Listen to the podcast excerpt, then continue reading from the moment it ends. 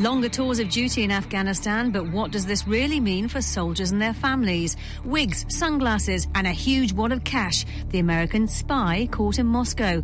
What makes a good foreign secretary? You have to be rooted in British politics, rooted in what the interests of Britain are, but interested in engaging with those people overseas. And we head stateside for the Warrior Games.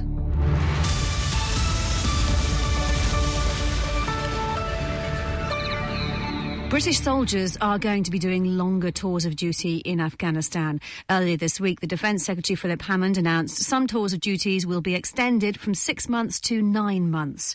Major General Patrick Sanders is the Assistant Chief of Defence Staff Operations. I spoke to him earlier this week and asked him what his message was to the troops and families involved. Well, I think the first thing to point out is that, uh, that this only affects a minority of people who will be deploying on Herrick 19 and Herrick 20.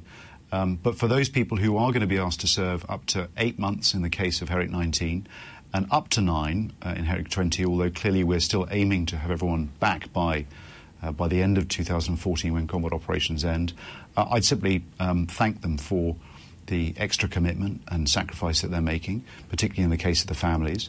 Um, uh, and secondly, uh, to, to reassure them, I know that we, they will do, um, they will approach this with the same professionalism and dedication that, that people on previous tours have done, um, that people are doing who are currently serving nine and 12 month tours, and that we would have expected them to do during a six month tour.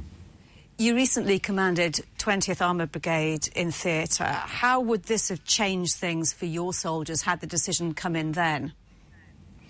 Well, w- this is not the first time that people have served nine and 12 month tours. And as you know, you know, we, we join the army to serve on operations, and we join without approaching this in a will only go if it's for six months. So uh, we all, as soldiers, know that, uh, that we could be asked to serve for longer than six months on, on a tour. Um, worth mentioning, I think, that, uh, that the Grenadier Guards served for uh, an eight or nine month tour um, without complaint and with extraordinary dedication and sacrifice. Um, and if I'd been asked, or in many cases, if, if we'd been asked during Herrick 15 to serve for, for an extra nine months, I have no doubt that a lot of people would have put their hand up to, uh, to volunteer. And how has this decision been taken? Has it been based on military advice or political pressure to save money? No, it's nothing to do with politics. This is entirely military advice. So the Chief of the Joint Operations recommended uh, very clearly to chiefs and to the Chief of the Defence Staff um, that we needed to, um, to, re- to, to examine how we approach the last um, two, three tours of this campaign. And the campaign is changing, and it's right that we look at how we do that. It suits um, it, it makes it, it's done on the basis of military necessity and clear military advice for the uh, for, for what's best for the campaign and for theatre. Um, and it's also worth mentioning that uh, that there are benefits to the army and defence because it allows the army to to begin to recock for contingency uh, after 2015. So no, this is not a political uh, issue. Major General Patrick Sanders, Assistant Chief of Defence Staff Operations, speaking to me earlier this week. Well, BFBS Defence Analyst Christopher Lee is with me as usual. Hello, Christopher. We've known this might happen for some time. Is it a good thing? Yeah, it is a very good thing. And it's also, you've got to remember, this is a new phase of operations. Um, and it does allow, as he said, he calls it recocking, uh, the idea that the army's got to get itself restructured for future operations. And the reason for this is this. If you brought, let's say, 9,000 guys into Afghanistan, you probably, you're actually tying up probably 20, 22, 23,000 because you've got people who are just coming out and redeploying. You've got people who are training to go. And so just by having 9,000 there, and of course 9,000 doesn't just turn up and then all disappear at the same time. So that's very important. Interestingly, well, uh, for the whole operation, the decade of the operation, there was one failure, I think, and that is that the commanders should have stayed there for much longer than That six months, and you would have had that sort of continuity. Um, the other thing we've got to remember is that in 2014, pull out, yes, withdrawal, yes. But other guys are going to be there. Training groups are going to be there. And what he didn't talk about, and what nobody's talking about, is what is the force protection going to be? Because you can't rely entirely upon the uh, Afghan army to do, to do the job for you. Indeed, stay with us, Christopher. Now, what would leaving the European Union mean for British defence? Many questions remain over the proposed referendum on whether Britain should remain part of the EU. A few days ago, Defence Secretary Philip Hammond said he thinks, as things stand, Britain should opt out. But what would that mean for European defence treaties and cooperation? Rob Watson is the BBC's political correspondent. Hello, Rob. Um, where's Philip like. Hammond coming from on this? Well, I think that's hi- his position is not so much on the defence side, but I think the more a general position of the Eurosceptic. And I guess he was asked a straight question. Maybe David Cameron wasn't that pleased that he answered it uh, on along the lines of, well, as things stand, as Britain's current relationship is with the European Union, taking in more the, the political side of things, the economic side of things, uh, he would vote. Uh, he wouldn't be desperate if we were out. Christopher, just take us through the way Britain works with its European neighbours on defence at the moment and how being out of Europe would change those relationships. Well, the first thing to remember is that if you went to a NATO meeting, as there is at the beginning of June, for example, um, and then at the end of the week you went to a European uh, EU meeting, you would find this, a lot of the same guys there. And so you have political sort of dimensions to belonging to two quite separate operations with two separate purposes, but you think politi- politically the same way. There are other small. Does that mean that you think that it wouldn't make a great difference in that sense? I think it would make an enormous difference uh, if the United Kingdom was uh, uh, adopted out militarily. Uh, from the from the EU, I mean, we're not talking about European defence necessarily, but you remember uh, uh, Kissinger, Henry Kissinger said years ago, you know, if I if I want to call somebody in Europe of a big big big deal, uh, who do I call? Um, being part of the EU, being an active part of the EU, means that people start getting a bit sniffy with each other when you've got to sort of trying to get some deal in the NATO or the United Nations contest uh, context, and that becomes enormously important that you that you think the same way, you have the same anxieties, whether they're, they're uh, economic or political or, or whatever, and and then finally there is the strict commercial. I mean, the the commercial deals that you can probably still do if you're outside of the EU, but when it comes to defence manufacturing, defence spending, and more importantly, def- joint defence sales, because the more you sell, let's say, to a Middle East country, the more the cheaper your unit prices. All those things. It's not just one uh, uh, one- one single argument. Are we better off militarily in or out? Rob Watson, what do you think? Do you think Britain would be damaged on defence if it were not part of the European Union? Well, I think Christopher's laid it out nicely there, suggesting that, you know, in many ways it's much more of a, a political issue than a, straightforward military one, because if you look at the, the European Defence Agency, which is the, the, the heart of European Union defence policy, it, it doesn't really involve an awful lot of money. And I think, as its outgoing director said a couple of years ago, the European Union is sort of at that point where, like with the monetary union and economic union and political union, it has to decide whether you know, you really want to make a go of having a European defence policy and therefore European defence forces to back it up, or, or just let the whole thing shrivel. And frankly, i it's all a bit up in the air. So we're not hugely committed in any way to this, uh, the European Defence Agency. But I think what Christopher is highlighting is you just have to shake your whole head up and think, well, well, you know, this isn't about an individual little committee. It's how would things look if we were a member of NATO and not the European Union? Now, it, it's not for me to say whether it would be a, a, a good or a bad thing, but what I am saying is it's one that really makes you scratch your head. I mean, it would be a, a, a very different world. Christopher, how might the relationship with America change for Britain? Well, you know, this the the, the idea that uh, that Britain should pull out of the EU, obviously I exercised uh, uh, last week, was it earlier this week, uh, uh, the American president, who said basically, I think you, you ought to go and sort this out. Don't forget that um, I reckon that you could be a member of uh, the EU and not be too much fussed about who is a member of NATO. Ireland is a perfect example of that. Ireland's not a member of NATO. But you can't round the other way because there are too many political trade offs. And also, you have this final thing. Um, you know, Europe is a very, very powerful uh, organization. And the Americans like powerful organizations. And as, as, I said earlier, Kissinger always wanted somebody he could ring. And if we pulled out, it wouldn't be David Cameron or whoever succeeds him. Briefly, Rob, um, how much damage do you think the uncertainty caused by the prospect of this referendum is doing to Britain's standing with its allies? Well, I think they've got plenty of problems of their own, let's face it. They've, they've got the whole Eurozone crisis. And I suspect they find it rather hard to, to read what is going on in the UK. And, and don't forget as well that exactly where the European Union is going on defence and its relationship with NATO is all up in the air. So the way I, the way I describe it is it's just one more bit of uncertainty in a very uncertain picture. All right, Rob Watson, the BBC's political correspondent, thank you for your time today. Sit Rep with Kate Still to come, tales from the Foreign Office. We talk to Tony Blair's former Chief of Staff, Jonathan Powell, about what makes a great Foreign Secretary. Then we're off to Colorado Springs for the Warrior Games. And now, entering the square, the British Armed Forces. BFBS Sit Rep. Does the arrest of an American in Moscow earlier this week mean the Cold War is still going on? According to Russia's security service, Ryan Fogle is an American spy and was trying to recruit a Russian source. Russian state television showed the moment that Mr. Fogle was jumped by agents and then showed off his supposed spy kit, which included wigs, sunglasses, cash, a compass, and an incriminating letter. Former Kremlin advisor Alexander Nekrasov joins us now. Hello, Alex- Alexander. Hello. Uh, the Russians have described Mr. Fogle's activities as crude and clumsy. Is it for real? It does look like a Tintin adventure, doesn't it? Because uh, it's, it's very unusual to see a spy walking around uh, Moscow having all that so-called equipment on him, a compass. E- even a a guide on how to be a spy. I read in one newspaper report.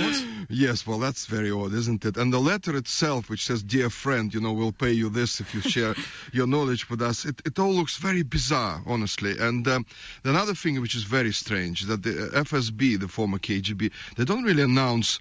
Uh, when they catch a spy. They don't really go on television or radio at once. They, they sort of investigate first and so on. It does look very odd. So, what do you odd. think happened? Well, uh, it's, it's, it's, you know, there are many scenarios. Already there are rumors, for example, that it was a setup and that um, some hardliners in, the Kremlin and the government, they want to spoil relations uh, with America. So uh, this operation was conducted in such a bizarre way and so on. But it, it you know, it's, it's so difficult to understand the logic behind all of this because uh, uh, why, why would anybody recruit, go and recruit somebody in a park, you know, with loads of cash and with a compass and with a map of Moscow and so on, wearing a wig? Of all things. And why would he be a diplomat of all people? Because diplomats are usually, you know, marked people. In every embassy, they would tell you that uh, they're being watched. And uh, it's very bizarre. I, I'm, I'm honestly at a loss what to say here at the moment. Christopher, um, help us out. This isn't the first incident, is it, in Russia this year? This is the third one this year. There was one in in in uh, was it uh, Alexander? Was it in January they picked up somebody? Uh, I I, I That's think right. then. Yes, there was something in Yeah, January. you know, yes. can I just two points? Um, I'm almost old enough to have lived through quite a lot of these uh, uh, things, whether they've been stings, whether somebody's been set up or not. And I always reckon that you don't go on the first newspaper reports. You start, uh, the story starts leaking out maybe two, three weeks later. I mean, keep your eye on, on, a, on a website like Stirring Trouble Internationally and then you'll probably get the true story of actually what happened in about two or three weeks' time. But I give you one thought. Um, uh, Ryan Fogle, you know when he was nicked, very snappy dresser, wasn't he? uh, very, very snappy Apart, dresser. apart from the wig, of course. Well, I know a few bars in, in Soho where he might have been well well remembered. Uh, Ale- Alexander, how much spying, though, seriously, is still going on? I mean, difficult, Well- I suppose, well, you to know, it's- really know, but It's a, it's a cliche now, basically. You know that spying goes on even when the countries uh, are friends and so on. And after the Cold War, it continued. Yes, it did continue, uh, and it will continue forever, probably. But you know what? What is also important? I mean, Christopher is right. We need to wait and see because all those first reports they're usually very confusing.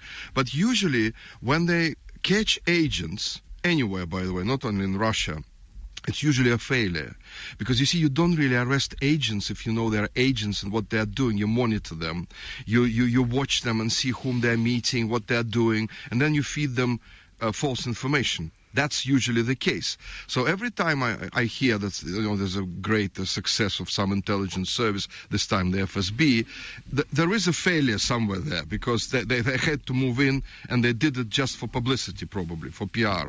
And in this in this respect, we'll probably know. So what, what leverage would Russia be trying to get though out of doing this? Well, you know, first of all, any intelligence service is trying to prove that they are working hard. Come on, in any country.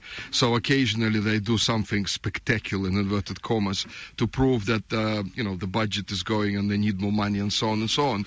And uh, but but the fact is, they yes, the spying will continue and, and it will continue in different uh, for, shapes and forms because I suspect the main idea now. Now the, the story behind this one is that it has to do with the Boston bombing, supposedly and that they wanted to find out more things about those brothers and more things about whether they had any connection to anyone and so on, which they could have done easily by asking the FSB, basically. But um, uh, generally speaking, I think that uh, you know this spying is now going to to be different because I don't think diplomats we're going to do this because they're always under uh, monitoring, you know, being monitored all the time. I think that will be more of a people like posing as businessmen or tourists or whatever, whatever.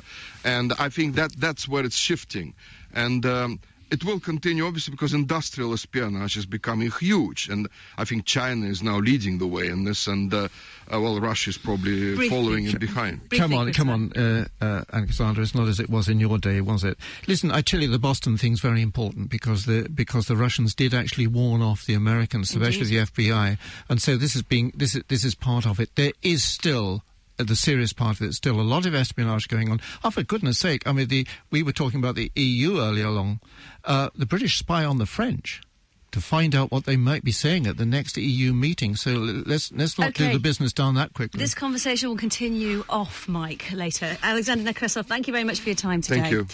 What does it take to be a great foreign secretary? Should they spend their time travelling the world and making friends with their foreign counterparts? Or is their time better spent in Whitehall?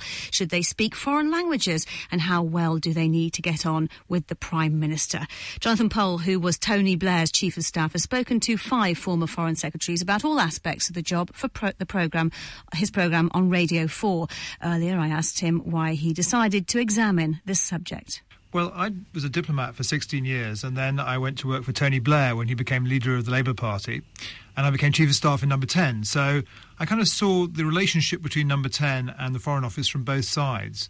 I saw the way it was as a diplomat, and then the way it was uh, from the Prime Minister's perspective.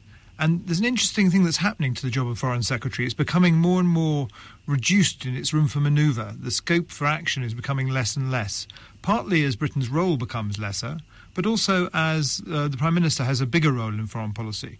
There are now more and more summits that Prime Ministers go to. There are more and more uh, foreign policy staff attached to Prime Ministers and Presidents around the world, and they're always talking to each other, and that reduces the scope for the Foreign Secretary. Yeah, and you interviewed five of the nine living foreign secretaries, from Lord Carrington to David Miliband. What differences did you notice in the way they approached the job? Uh, they all had a very, very different sort of approach. The it was interesting. The ones who were lawyers, like Jack Straw or Geoffrey Howe, were very much approaching it as lawyers. They read their brief and they got their case. Someone like Lord Carrington, who is very patrician and actually a rather wonderful foreign secretary, uh, had this great habit of pretending he didn't know anything about the subject going into a meeting, but in fact knowing all about it and allowing the other side to sort of hang themselves with enough rope and then jump in and show that he did, was on top of the brief. So they all have a different sort of approach. Robin Cook was described by his private secretary in the programme as the uh, school SWAT. He would sit on the aeroplane going to a summit and he would be reading all the briefs, getting all the points, making little notes, and, and very, very prepared. But interestingly, Robin was also very good at making friends uh, with his opposite numbers. And one of the key things of a foreign secretary nowadays is you have to uh, have real re- close relationships with your uh, opposite numbers. You need to do them favours because you want them to do favours for you later on, and particularly with your European colleagues. This is what you allude to in the programme, isn't it? Is that for- foreign secretaries needing soft power? How do they actually develop that soft power? Well, as our hard power has gone down as a nation, you can no longer send in the gunboats as we did in the 19th century. You need to be able to persuade people to build coalitions. Uh, so you have that's what soft power really means. It's gone from gunboats to networking, and foreign secretaries need to be able to go into those European meetings knowing they can count on three or four people with them.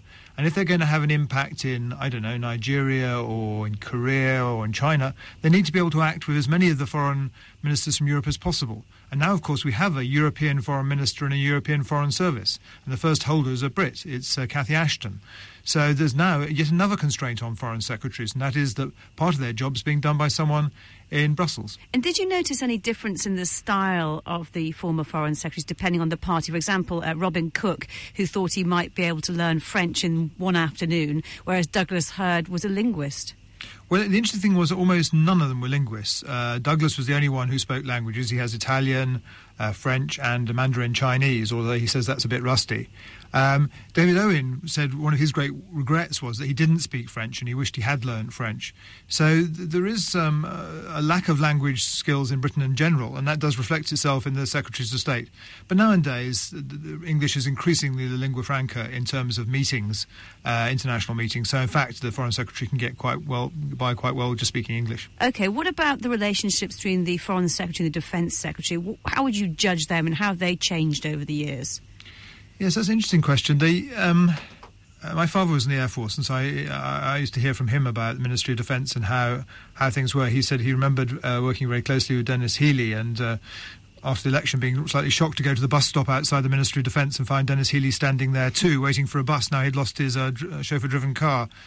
Um, Ministry of Defence is still enormously powerful, particularly because we've been engaged in so many uh, hot wars around the world recently. And so the Ministry of Defence really has a, a, very important role. I think the creation of the National Security Council, which this government has done and which we considered when we were in government uh, doing, has helped because that has made uh, the Foreign Office and the Ministry of Defence come together along with the Prime Minister and other relevant ministers and have these discussions properly. I think that's a, a good thing. Finally, what do you think makes a great Foreign Secretary? Well, everyone in the in the program, everyone I interviewed said the first criteria has to be being interested in foreign policy, and not all recent uh, foreign ministers have been interested in foreign policy. You have to keep that combination of being willing to win people over, to persuade people, to be engaged with foreigners, but not get disconnected from British politics. You have to be rooted in British politics, rooted in what the interests of Britain are, but interested in engaging with those people overseas. And I think if you have that skill, particularly in the modern world where the skill of networking will be so important to our foreign ministers, the ability to persuade people to build coalitions, that has become the, the, the key ability. Lord Salisbury, who was both Prime Minister and Foreign Secretary at the end of the 20th century, really thought we should have no alliances and should spend as little time with foreigners as possible. That has completely changed. Now you have to be able to get on with them. Jonathan, good to talk to you. Maybe next time you could look at uh, what makes a good Chief of Defence staff. I'd love to do that. Thank jo- you very much. Jonathan, thanks for your time. And you can listen to Jonathan Powell's programme, The Art of the Foreign Minister, on the BBC iPlayer. Uh, Christopher, who is your favourite Foreign Secretary and why? Oh, three of them really. Lord Curzon, right at the beginning of the century, um, of the 20th century. Ernest Bevin, Labour, after the Second World War, it was he who pushed through and got formation of NATO. Uh, very underrated man. Lord Carrington, I suppose, um, he fixed Rhodesia. What was Rhodesia? He brought Mugabe to power, uh, but very laid back. Uh, I mean, Jonathan talks about him being patrician. And uh, he also got an MC. He sat himself on Nijmegen Bridge in his tank and encouraged the Germans to shoot at him during Good the Lord. war mm. um, so he could divert attention uh, from, from the, tro- the troops who are trying to get across. And I said to him, I said to him, Peter, you might have got yourself killed. He said, we wouldn't have been having lunch, would we? He said, it's a jolly good lunch as well, isn't it? This is BFBS Sit Rep. The Warrior Games has been taking place all this week in Colorado in America. The competition is for injured, ill or wounded servicemen and women who may still be serving or have left the military. 30 British athletes travelled to the States to take part in a team organised by Help for Heroes. BFBS reporter Tim Cooper spent the week with them. And now, entering the square, the British Armed Forces. The Warrior Games got off to a flying start, being officially opened by His Royal Highness Prince Harry. That ensured the world's media was in attendance, helping raise the profile of disability sport. The Help Heroes team was back for the second time at the Games, but crucially, they were able to score medals this time in the seven sports being contested. Their opponents, the various branches of the US military, who seem pleased to have the Brits along. Specialist Quentin Piccone of the US Army. You can learn so many different things. You know, they might someone from you know over there where you guys are from have a different way of doing something, bring it over here and show us how to do it, which is really cool, and you know, vice versa. And that's the whole point of the games, really. It's about inspiring each other, developing confidence both physically and mentally in an effort to recover from some truly dreadful injuries or illnesses. Captain Dave Henson passes the baton to teammate Corey Mapp on the athletics track. Captain Henson of the Royal Engineers lost both legs when he stepped on an improvised explosive device in Afghanistan's Helmand province in 2010. Three years on, thanks to skillful rehabilitation work, he's once again able to take part in competitive sport. Every soldier's used to being part of a team and used to being competitive and used to doing exercise all the time. And Help for Heroes uh, and the MOD through the Battle Back programme and opportunities such as this, such as the Warrior Games we're out here, really provides the guys an opportunity to get back into that competitive spirit amongst people who are in a very similar situation, who've suffered a you know, major trauma in their lives. In the archery hall, Marine Liam Brentley is one of the British competitors. He was shot in the head in Afghanistan in 2010. It's been a long road to recovery. Before joining the Marines, Liam played rugby league with the Sheffield Eagles. So having the chance to play sport again has really helped. It's a big uh, boost with my confidence, the thing, meeting other people in similar situations as myself.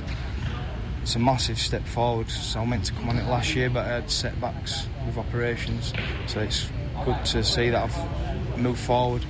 Just two of the 30 on the Help for Heroes team, using this sporting spectacle as a mechanism to help with their recovery.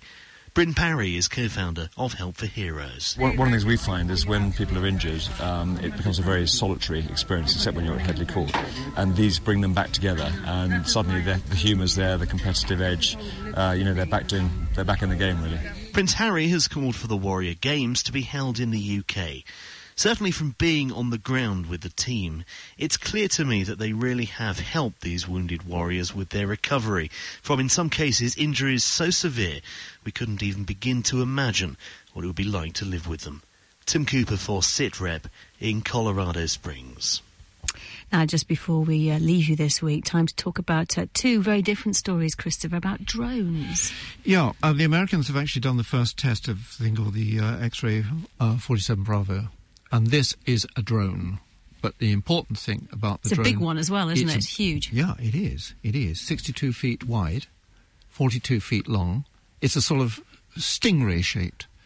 And they've flown it off the back of an aircraft carrier. That's the important thing. They haven't landed on, uh, worked out how to land it on yet, but they will. And this could well be. Uh... And what this does, of course, it's, it adds to force projection. Indeed. And it also stops all the political problems of where drones fly from. And the Royal Navy is looking at this and saying perhaps when we get our new aircraft carriers, we ought to have this technology and the ability to project even further than we do by having drones going off aircraft carriers. Remarkable things. Uh, you know, at uh, 40,000 feet operational uh, area, can fly for, uh, say, six hours most important development. Uh, let's talk about drones in Pakistan because some important things have been said by the new Prime Minister there. Yeah, Prime Minister Sharif is is is probably one of the big chances for the future of Pakistan. Uh, much experience was 14 years ago, uh, Prime Minister, got a lot of political things to sort out. But he is saying, you know, we've got to rethink this whole idea of fighting terrorism. And it may be that you don't do the drone stuff into Pakistan, which is a big political difficulty, and you can't hold your political uh, forces there. When you think about it, in the past 10 years, and most of it in the past three years, because that's when drones have become operational properly, 3,535 as of yesterday, people have been killed by American drones operating on the Afghan Pakistan border. Sharif, who is the big answer for us, says, don't do that.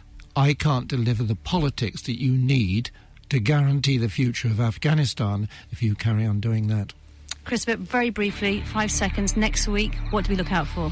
I think we look out for the fallout uh, from uh, General Kay- Kayani. It's again, it's he's the chief of staff of Pakistan. Uh, NATO he's been talking to. Let's see what the recession is, uh, comes out of that because of Afghanistan. Okay, time to go. Thanks for listening. We'll be back at the same time next week. Bye bye for now. This Sit Rep on BFBS.